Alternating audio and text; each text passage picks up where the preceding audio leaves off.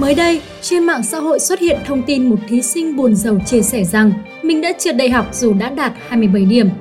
18 tuổi, lần đầu tiên tôi biết cảm giác 27 điểm trượt hết cả 9 nguyện vọng thi đại học, học sinh này chia sẻ. Thực tế, công bố của các trường đại học cho thấy một số ngành có mức điểm chuẩn lên đến trên 30 điểm.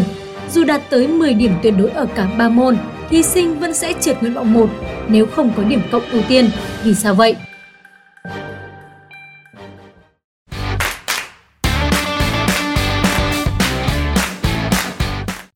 Dẫn đầu trong số các ngành học có điểm trúng tuyển trên 30 là ngành sư phạm ngữ văn chất lượng cao, trường Đại học Hồng Đức, Thanh Hóa với điểm chuẩn là 30,5 điểm.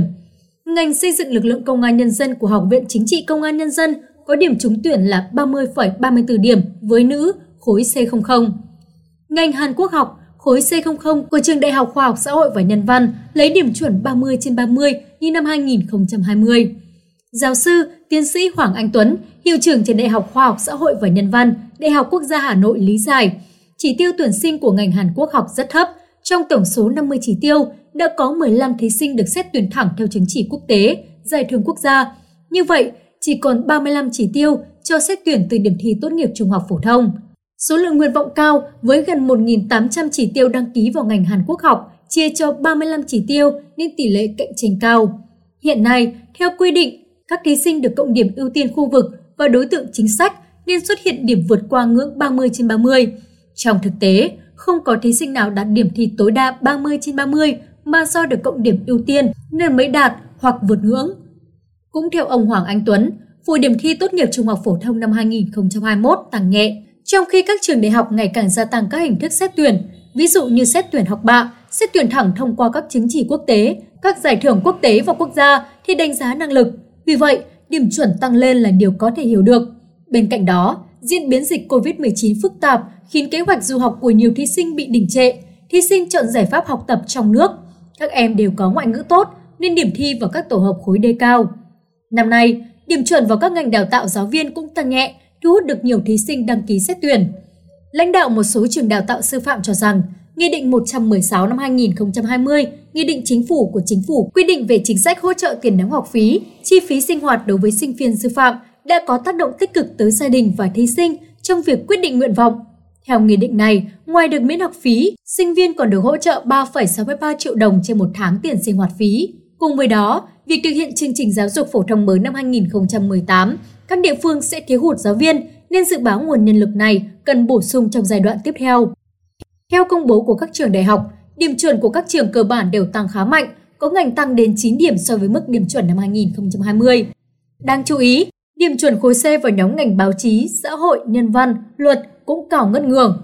Một cư dân mạng đùa rằng, có lẽ nào chỉ vì phóng viên được phép ra đường khi đang dịch COVID-19 mà điểm đầu vào khoa báo chí năm nay lên tới 28,8 điểm hay không? Thực ra, mức tranh chung của điểm chuẩn năm nay là điểm chuẩn tăng nhẹ ở trường, ngành top đầu và tăng mạnh ở ngành trường tốt giữa. Theo giáo sư Nguyễn Đình Đức thuộc Đại học Quốc gia Hà Nội, việc các ngành trường tốt đầu có điểm chuẩn tăng nhẹ hoặc tương đối ổn định là do điểm chuẩn của các ngành trường này vốn đã rất cao trong năm 2020. Trong khi đó, do đề thi giảm độ khó nên số lượng thí sinh đạt mức điểm 7, 8 nhiều hơn, dẫn đến điểm chuẩn các trường, ngành nhóm giữa tăng lên. Trên thực tế, dù trượt trong lần xét tuyển này, vẫn còn nhiều cơ hội khác mở ra với các thí sinh Đầu tiên, thí sinh có thể tiếp tục xét tuyển dựa theo kết quả học bạ trung học phổ thông hoặc xét tuyển nguyện vọng bổ sung. Theo đó, thí sinh chưa trúng tuyển đợt 1 hoặc trúng tuyển mà chưa nhập học. Những em không đăng ký xét tuyển đợt 1 đều có quyền đăng ký xét tuyển bổ sung.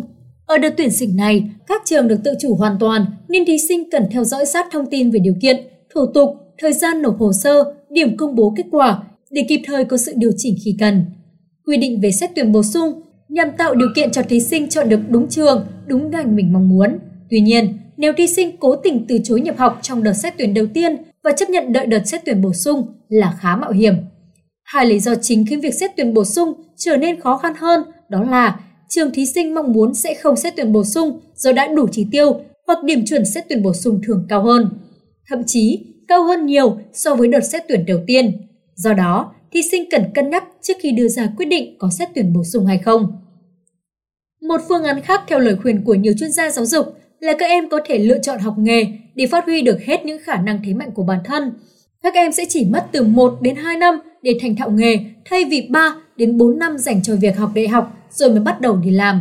Nếu chuyên tâm học nghề, có tinh thần học hỏi nâng cao tài nghề thì các em hoàn toàn có được mức thu nhập không hề kém cạnh so với những sinh viên tốt nghiệp từ các trường đại học. Hãy nhớ rằng, đại học không phải là cánh cửa duy nhất để bước vào đời Chúc các em thành công với những lựa chọn của mình. Bản tin hôm nay đến đây là kết thúc.